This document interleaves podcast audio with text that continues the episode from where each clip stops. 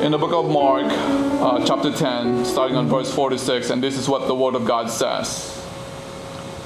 And they came to Jericho as he was leaving Jericho with his disciples and a great crowd. Bartimaeus, a blind beggar, the son of Timaeus, was sitting uh, by the roadside. And when he heard that it was Jesus of Nazareth, he began to cry out and say, Jesus, son of David, have mercy on me. And many rebuked him, telling him to be silent. But he cried out all the more, Son of David, have mercy on me. And Jesus stopped and said, Call him. And they called the blind man, saying to him, Take heart, get up, he is calling you. And throwing off his cloak, he sprang up and came to Jesus. And Jesus said to him, What do you want me to do for you? And the blind man said to him, Rabbi, let me recover my sight. And Jesus said to him, Go your way, your faith has made you well.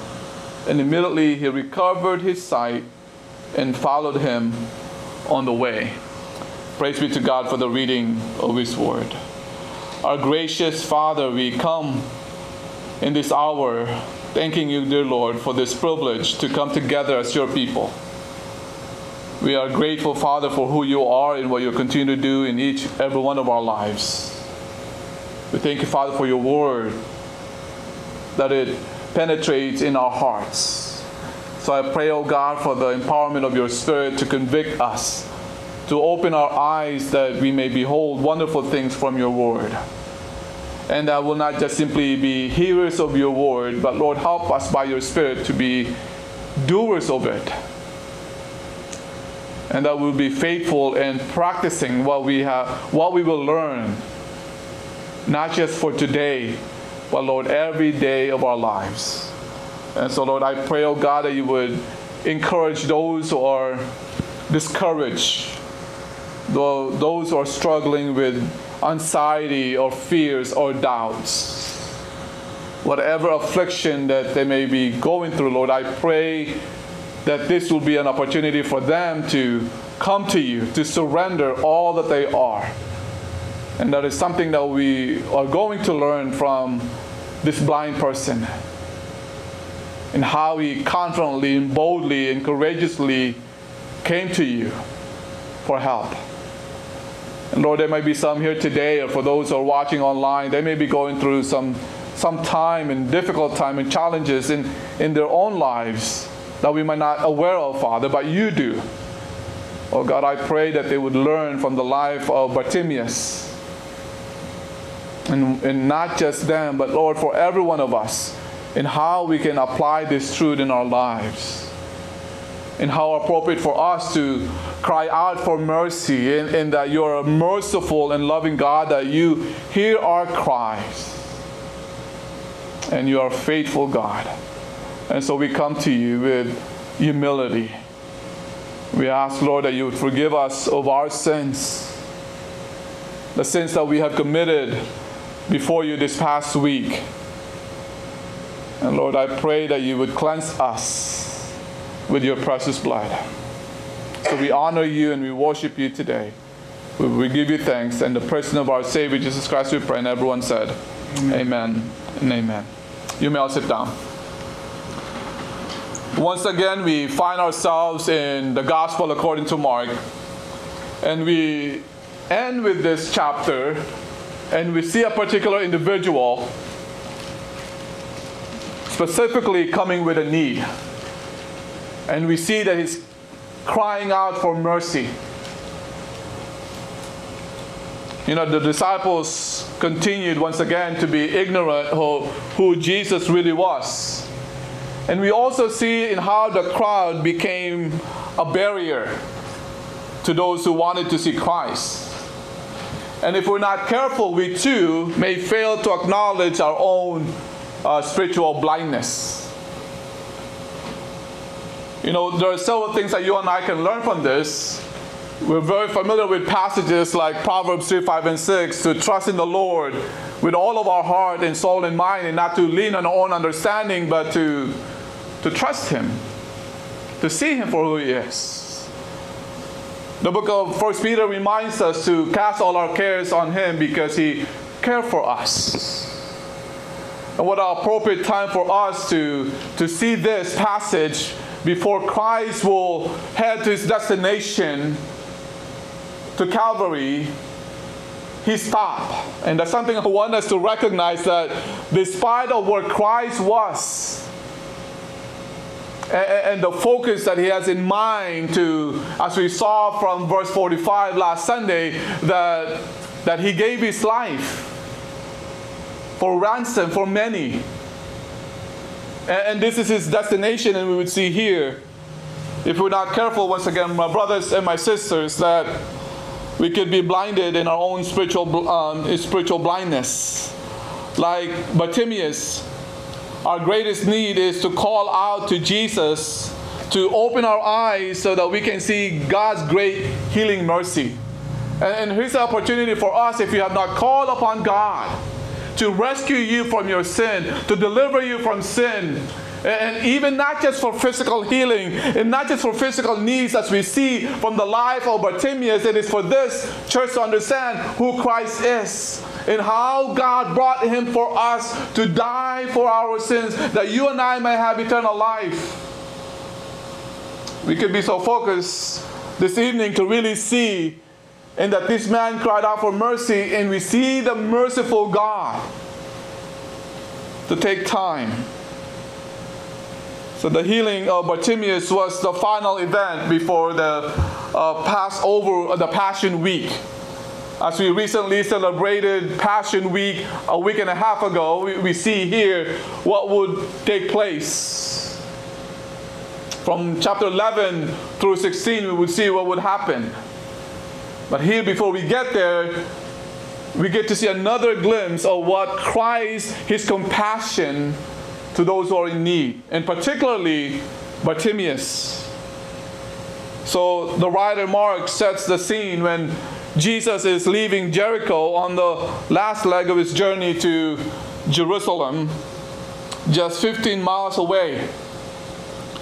Again, Passover at that time is uh, approaching, and, and the road is jammed with pilgrims chanting on the way to the holy city. So when you see all these people coming down, and again, lots of people gathering, and all these pilgrims from all different places to celebrate the Passover. Alongside the road is another crowd. You have watchers, you have curious people, seekers and those who are, or who are too poor or even sinful, diseased or even handicapped to make the journey to Jerusalem. So you, you all have different type of people that would come to, to celebrate the Passion Week or the Passover.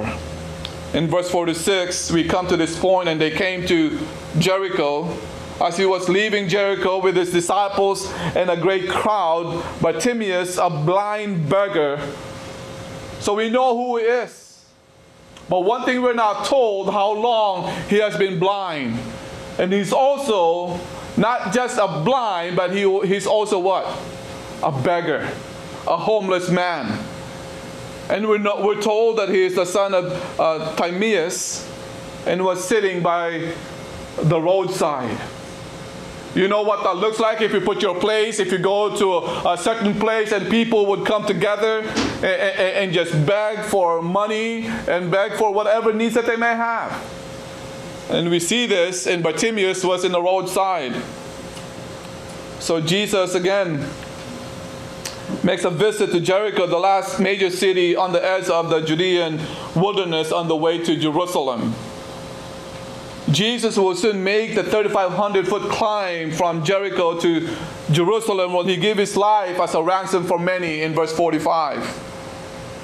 But first, before he gets there, again, we see the compassion of Christ that he must stop and help someone who is hurting despite of his agenda, despite of the purpose and the call of God in his life to go to the cross for our sins, for the sins of humanity, and yet he takes time to stop and consider someone who is hurting.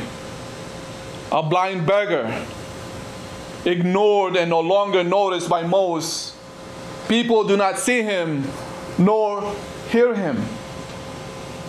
In verse 47 and 48, and when he heard that it was Jesus of Nazareth, he began to cry out and say, Jesus, son of David, have mercy on me. And many rebuked him,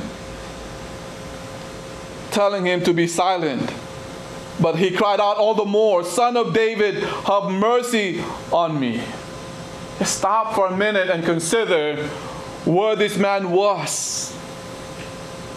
The moment that he heard Christ, he sits by the road day after day, begging for just enough simply to survive another day.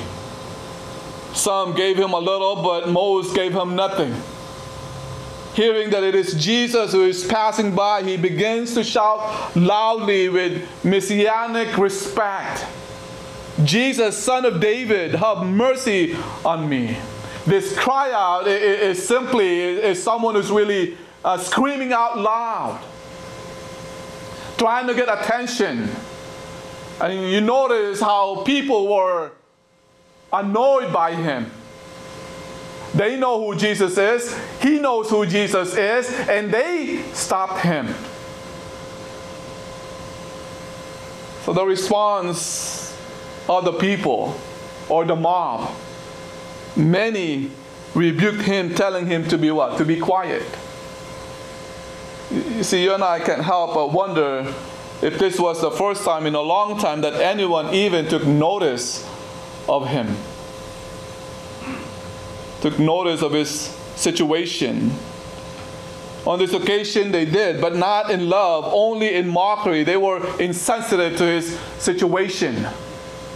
You see, because of what was happening, and, and they noticed him, but perhaps they've come in, in many occasions seeing Bartimaeus and just sitting there, and they never considered him, paid attention to Bartimaeus. In their minds, he did not matter. He was a taker, not a contributor. He, they just did not care. No one cared but Jesus. Young people, have you ever noticed someone in your school who is lonely and isolated? Have you taken the time in your school for our students in high school, middle school? Have you noticed someone being by themselves, isolated, that they need to be cared for, that they need someone to, to pray for. And at least to say hi and to say how they're doing. Perhaps not just for our students, but for the rest of us here. Have you noticed someone that you have to pray for? Have you come to church week after week and say, you know, I'm coming just to, to worship and, and just to receive and receive, and instead of giving, being sensitive to the needs of your brothers and your sisters. Maybe not in the church, maybe outside of the church, maybe in the week or within the week, that someone is in need and you just pass by and ignored and despite of the situation of that individual. Have you taken the time to care, to pray for someone? See, amidst the noise of the crowd, one voice is isolated.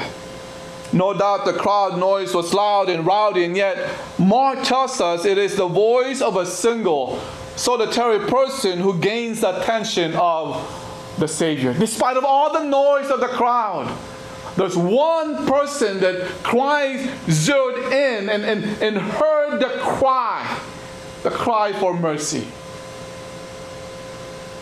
Twice he calls Jesus, son of David. One thing you notice about Bartimaeus, Bartimaeus called Jesus son of David because he, along with all the Jews, knew that the Messiah would be descendant of King David in Isaiah chapter 9, verse 6 through 7. For to us a child is born, to us a son is given, and the government shall be upon his shoulder, and his name shall be called Wonderful Counselor, Mighty God, Everlasting Father, Prince of Peace. Of the increase of his government of peace there will be no end on the throne of David and over his kingdom to establish it and uphold it with justice, with righteousness from this time forth and forevermore. The zeal of the Lord of hosts will do this. Isaiah chapter 9, verse 6 and 7. In Jeremiah chapter 23, verse 5 and 6 says, Behold, the days are coming, declares the Lord, when I will raise up for David a righteous branch. And he shall reign as king and deal wisely and shall execute justice and righteousness in the land. In his days, Judah will be saved and Israel will dwell securely. And this is the name by which he will be called The Lord is our righteousness. See, the fact that Bartimaeus called Jesus the son of David shows that he recognized Jesus as the, the Savior, the Messiah. See, the blind beggar could see that Jesus was the long awaited Messiah, while so many who witnessed, who were there, Jesus, he, they saw his miracles. They were blind to his identity, refusing to open their eyes to the truth. See, seeing with one's eyes does not guarantee seeing with the heart. Twice he pleads with Jesus, Have mercy on me. You see, he acknowledges without apology his helpless and that his hopeless condition. He, he can't give himself sight, so he cannot make himself wealthy. He is all alone and completely dependent on another, and, and he boldly and publicly declare he will stake his dependency on Christ and what Christ is able to do to deliver him and to provide that healing. And so he cries out, Son of David. He said, Nothing could keep him from getting to Jesus. See, when you're in your desperation, when you're in need, there's nothing that will keep you from getting to Christ. Let me just pause and consider this. You will never know Jesus Christ as a reality in your life until you know Him as a necessity. You never call out for a Savior until you know you have sin from which to be saved. When you recognize how sinful you are and how wicked you are, until you realize that you are sinful and that you have sinned before a holy God, there's no reason for you, there's no reason for me to call out upon God. So, for us to call upon a holy God, we must recognize we need Him. See, for you and I to share the good news and the gospel of Christ for people who do not know Christ, they must understand their sinfulness before they can cry out that they need a Savior. And so we see here, again, it is much of necessity for us to call. So you never call out for a Savior until you know you have sin from which to be saved. You'll never call out to ask to see until you're made aware of your blindness. Where you cry, God, open my eyes that I may see and behold wonderful things from your word. When we are so blind and we don't understand, when we're confused of reading God's word, we're not patient enough to see. And God, I'm struggling with reading your word. And this is where we cry out for mercy. God, help me to understand your word. We come with humility. And just like we see here from Bartimaeus. And we by nature are so blind that we cannot see how blind we are until God makes it possible for us to see that we are blind. Then we see that we are blind, then we will call for the sight that we long for, just like this man was. But until then, it would just be a matter of you just have an interest on Christ. Oh, I've come to this church. I don't really have a need until you realize, until where you are in your walk with God, you will cry out to Him.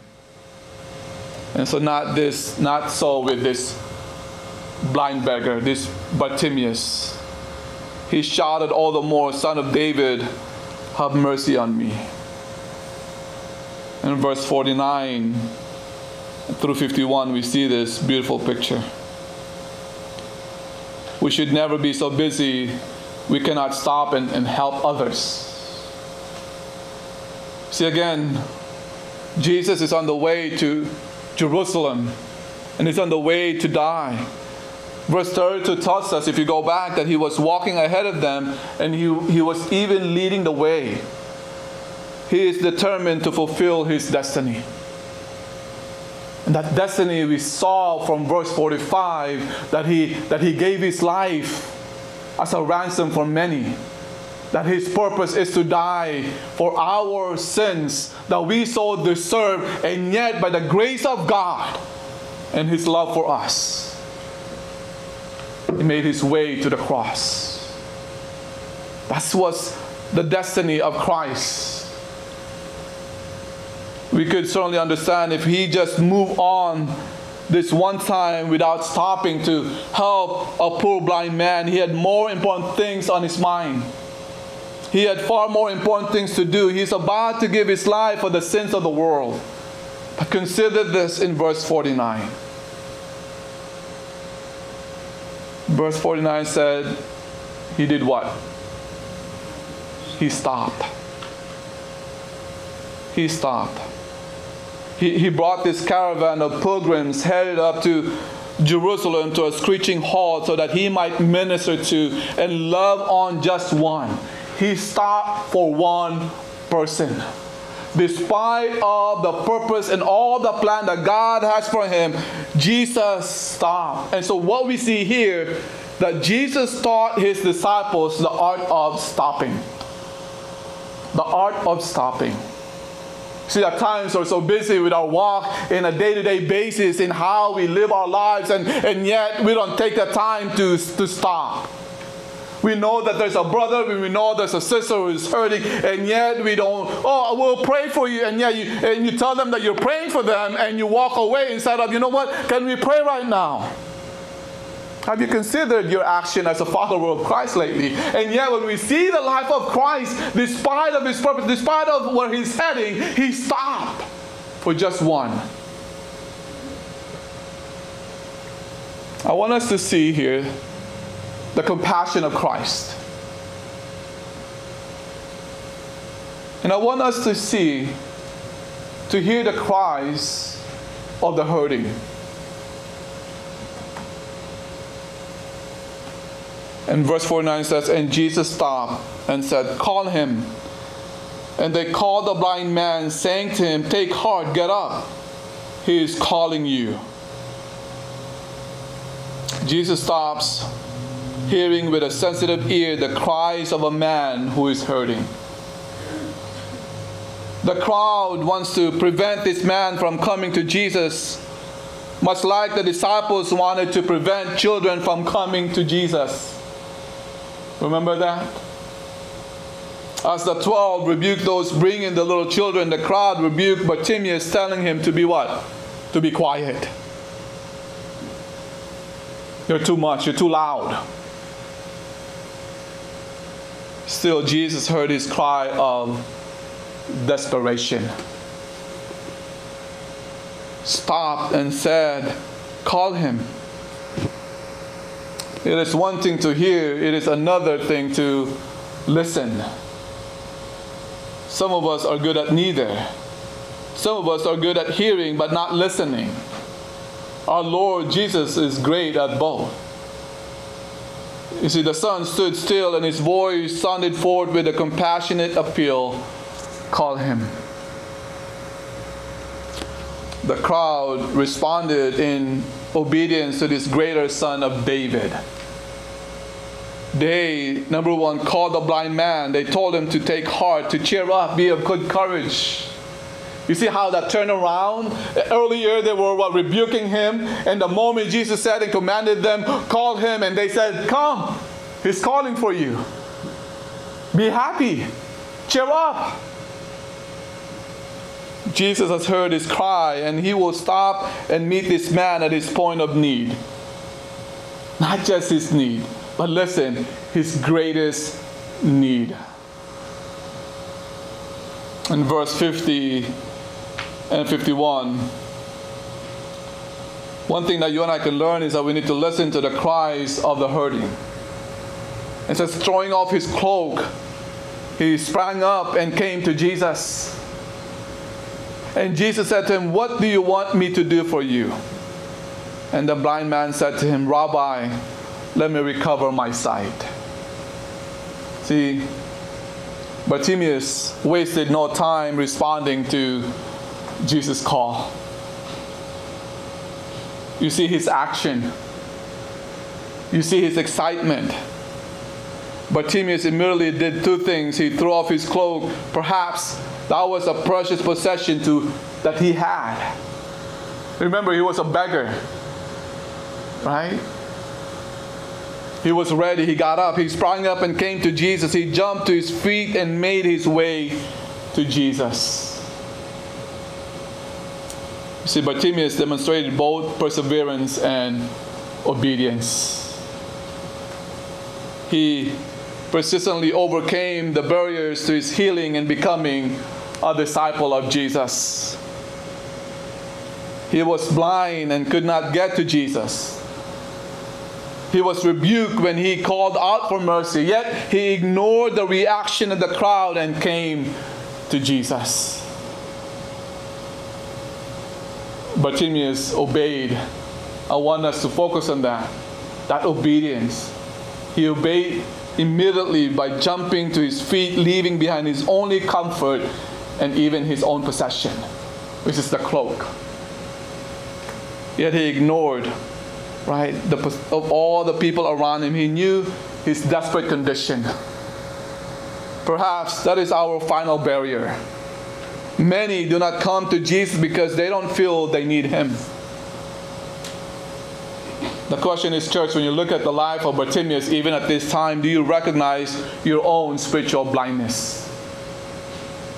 Have you come to that point in your life to recognize, to throw out all your baggage, to just come in full surrender, come as you are to Christ, and see your own spiritual blindness that without Him, you are nothing?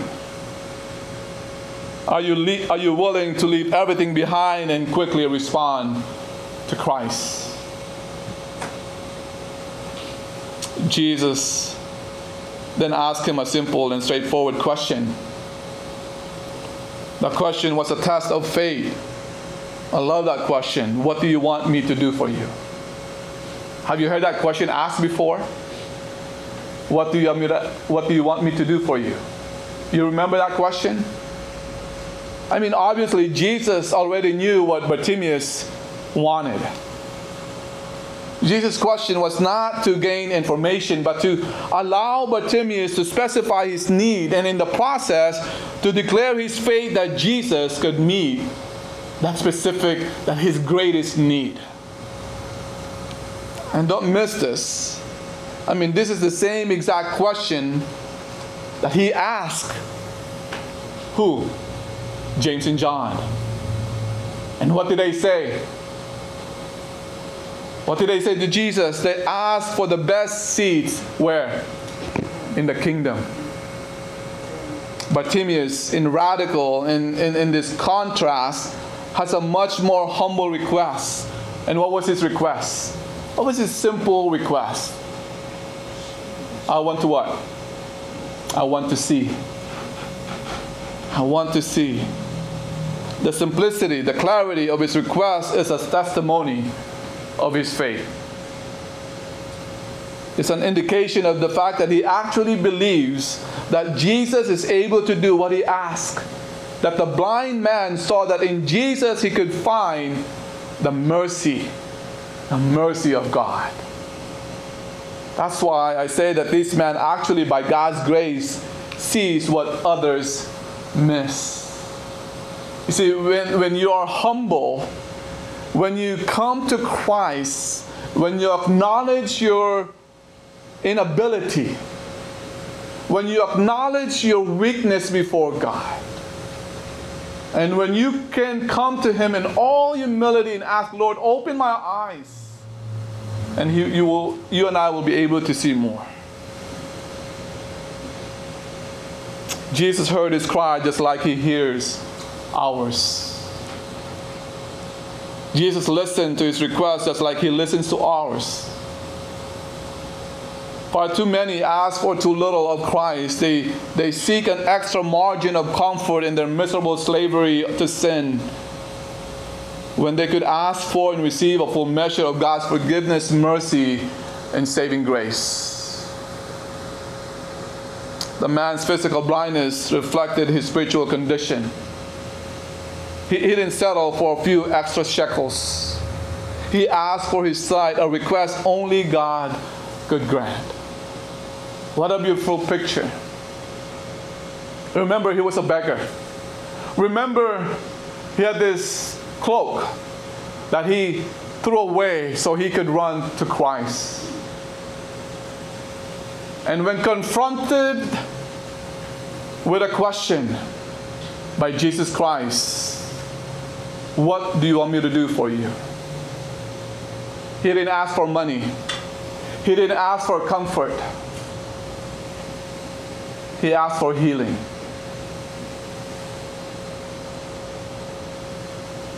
You see, several verses in the Psalms immediately come to mind at this moment.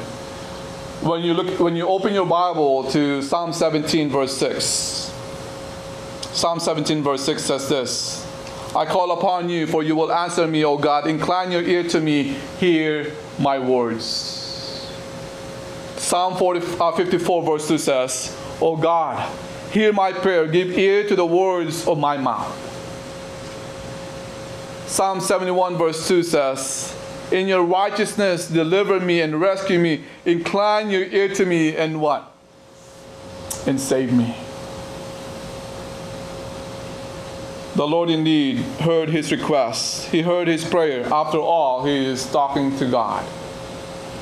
So we, just need to stop and pause here for a minute. And, and God invites us to cry out to him. I don't know what's going on in your individual lives, in your family. You may be going through some difficult time. You may be going through some affliction that we are not aware of, that I'm not aware of, but and you're afraid to cry out. But cry out to God. And we see these verses that's before us. We see a great example of this man. Have mercy on me, O God. Don't be afraid to run to a God who hears, who, who hears the cry of his children. Cry out to him for mercy wherever you are. But yeah, you, you're so proud. You're so proud of yourself that you, you, you're not even, Lord, I don't know. I mean, before I can come to you, I got to clean myself. No, you come to Him now openly. Cry out to Him. Look at the prayers of this uh, of the psalmist here, the verses that we just read.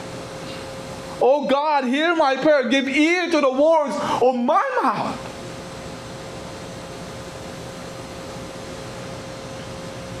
Do you believe that God will deliver you? Do you believe that God can rescue you from your sin, from your affliction? Do you believe that?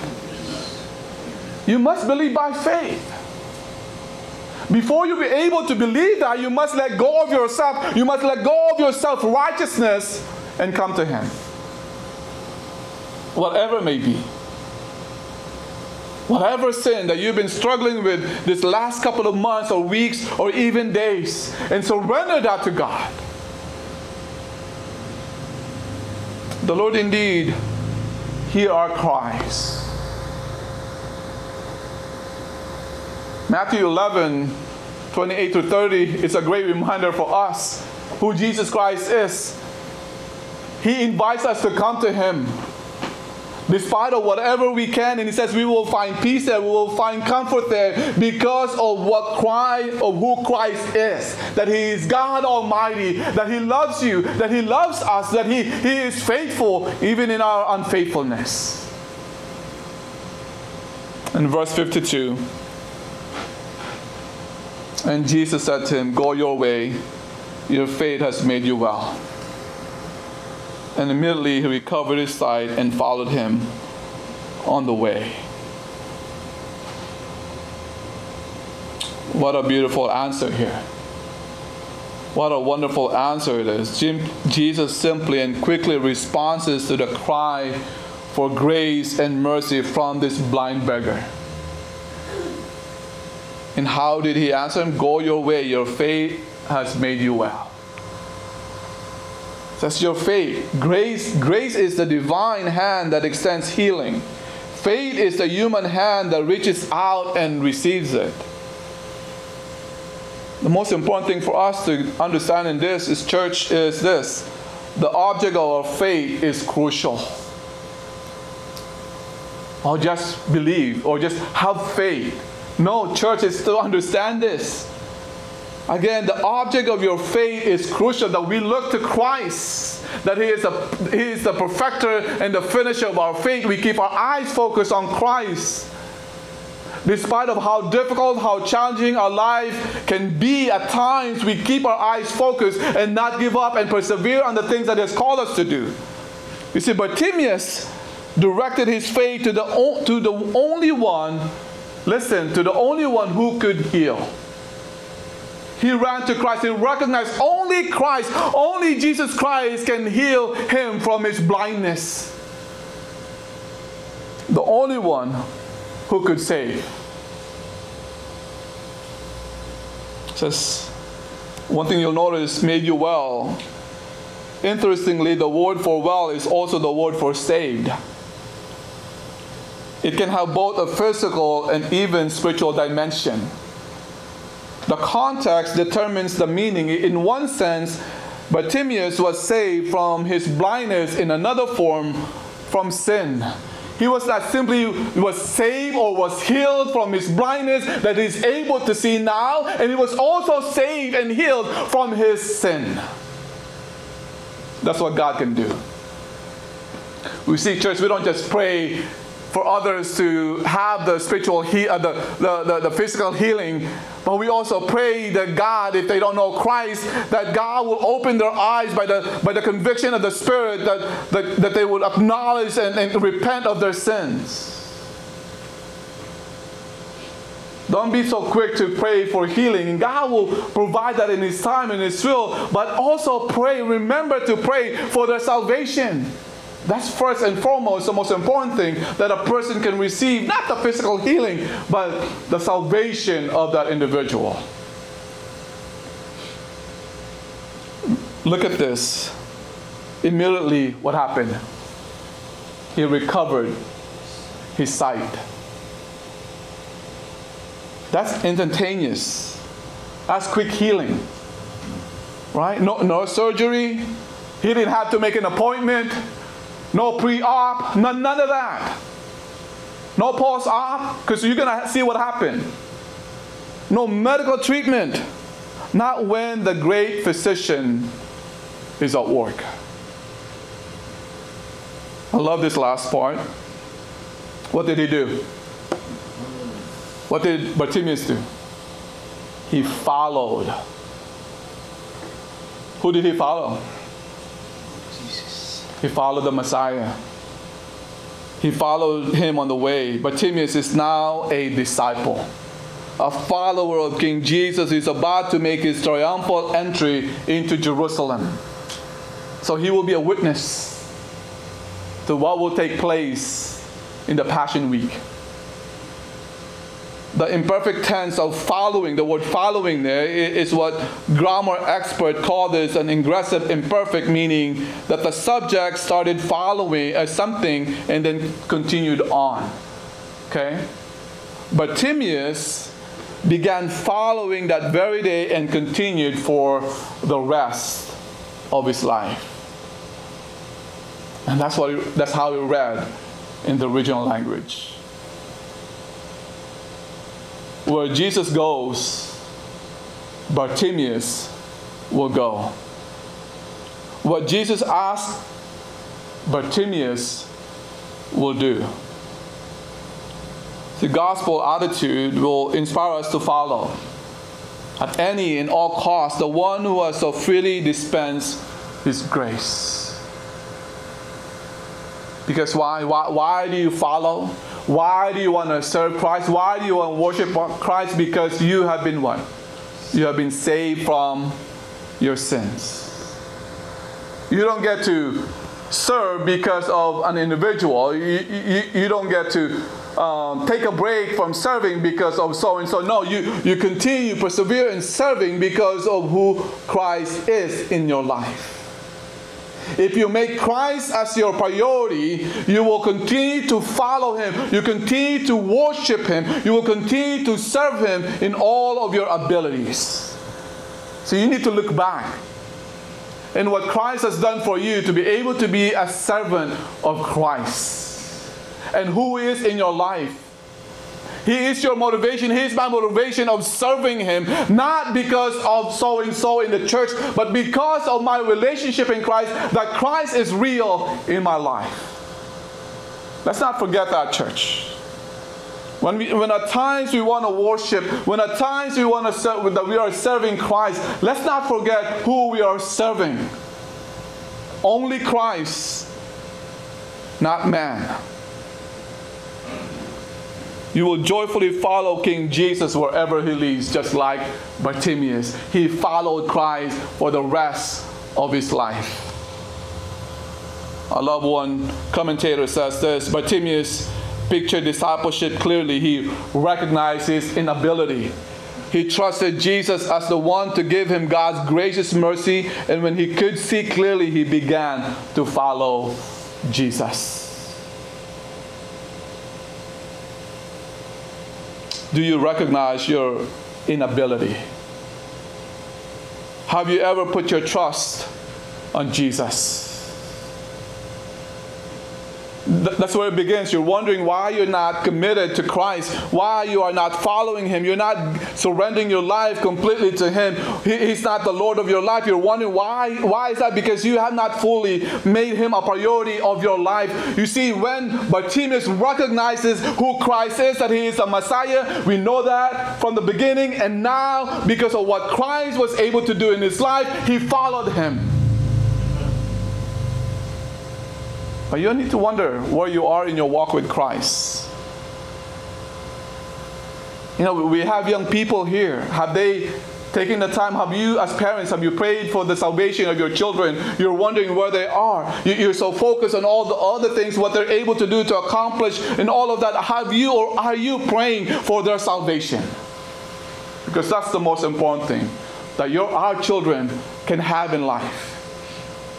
Not what we provide for them, what we give them the comfort that they that they get from us, but rather do they know Christ as the Lord and Savior? Are we faithfully praying for their salvation that they will know Christ, that they would worship Christ, and that they will follow him despite of all these things that they are facing in life?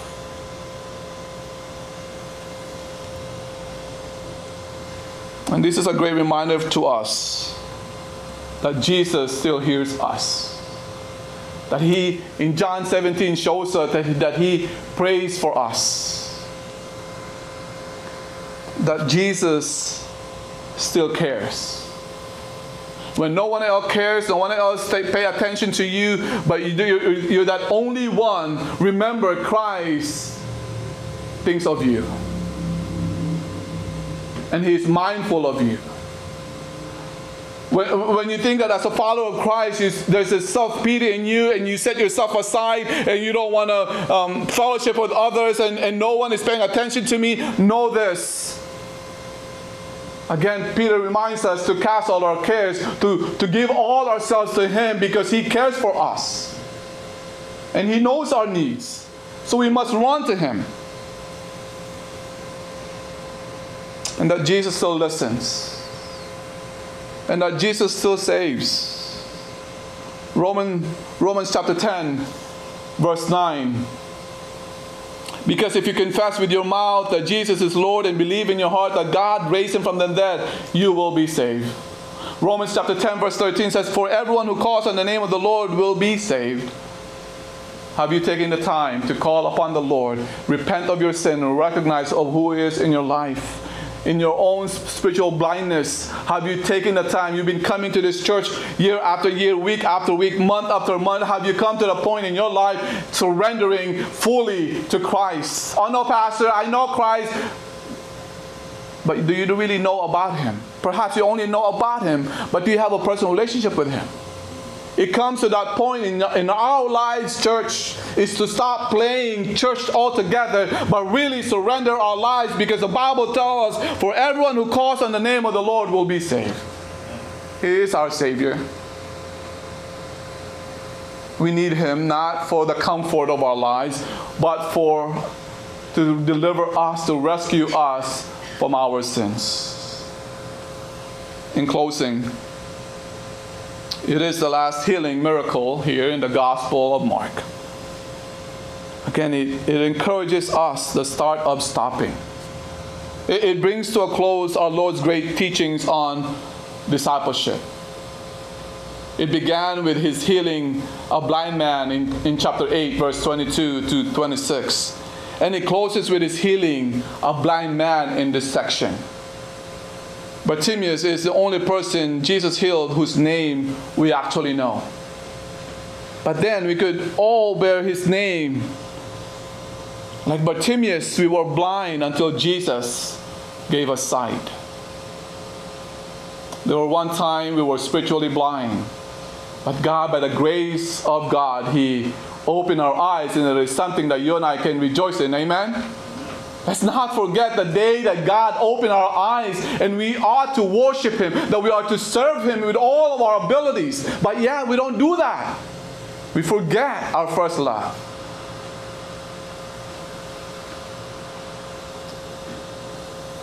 See, at one time we were poor beggars until He saved us. And that He brought us out of poverty as a ransom, as we saw in verse chapter 10, verse 45. We brought to him nothing but our weakness and need, and he graced us with his power and blessing. And that's why church is so important for us to come as you are. You don't need to come and clean yourself. God will do that. All you have to do is to confess, to believe in your heart that Jesus Christ is Lord. You don't need all these sacrifices. You don't need all these offerings. Just come to Him with full surrender, acknowledging that He is Lord, that Jesus Christ is God. Praise God, Jesus stopped and had time for Bartimaeus. One thing that you and I can praise God, Jesus, that He had time for you and for me. Do you believe that? Is that good news? Did He stop for you? Did He open your eyes to believe in Him by faith? You see, church, nothing has changed in 2,000 years. Jesus still stops for anyone who calls on His name. And like poor blind Bartimaeus, they are not disappointed in what He does. You see, church, there is hope for the blind when faith, when in faith we look to Jesus. Let go of your self righteousness. Come to Him in humility. Surrender all that you are to Him. He is listening, He is waiting for you. Have a relationship with Christ. He died for your sins, He died for my sins, that we may have eternal life.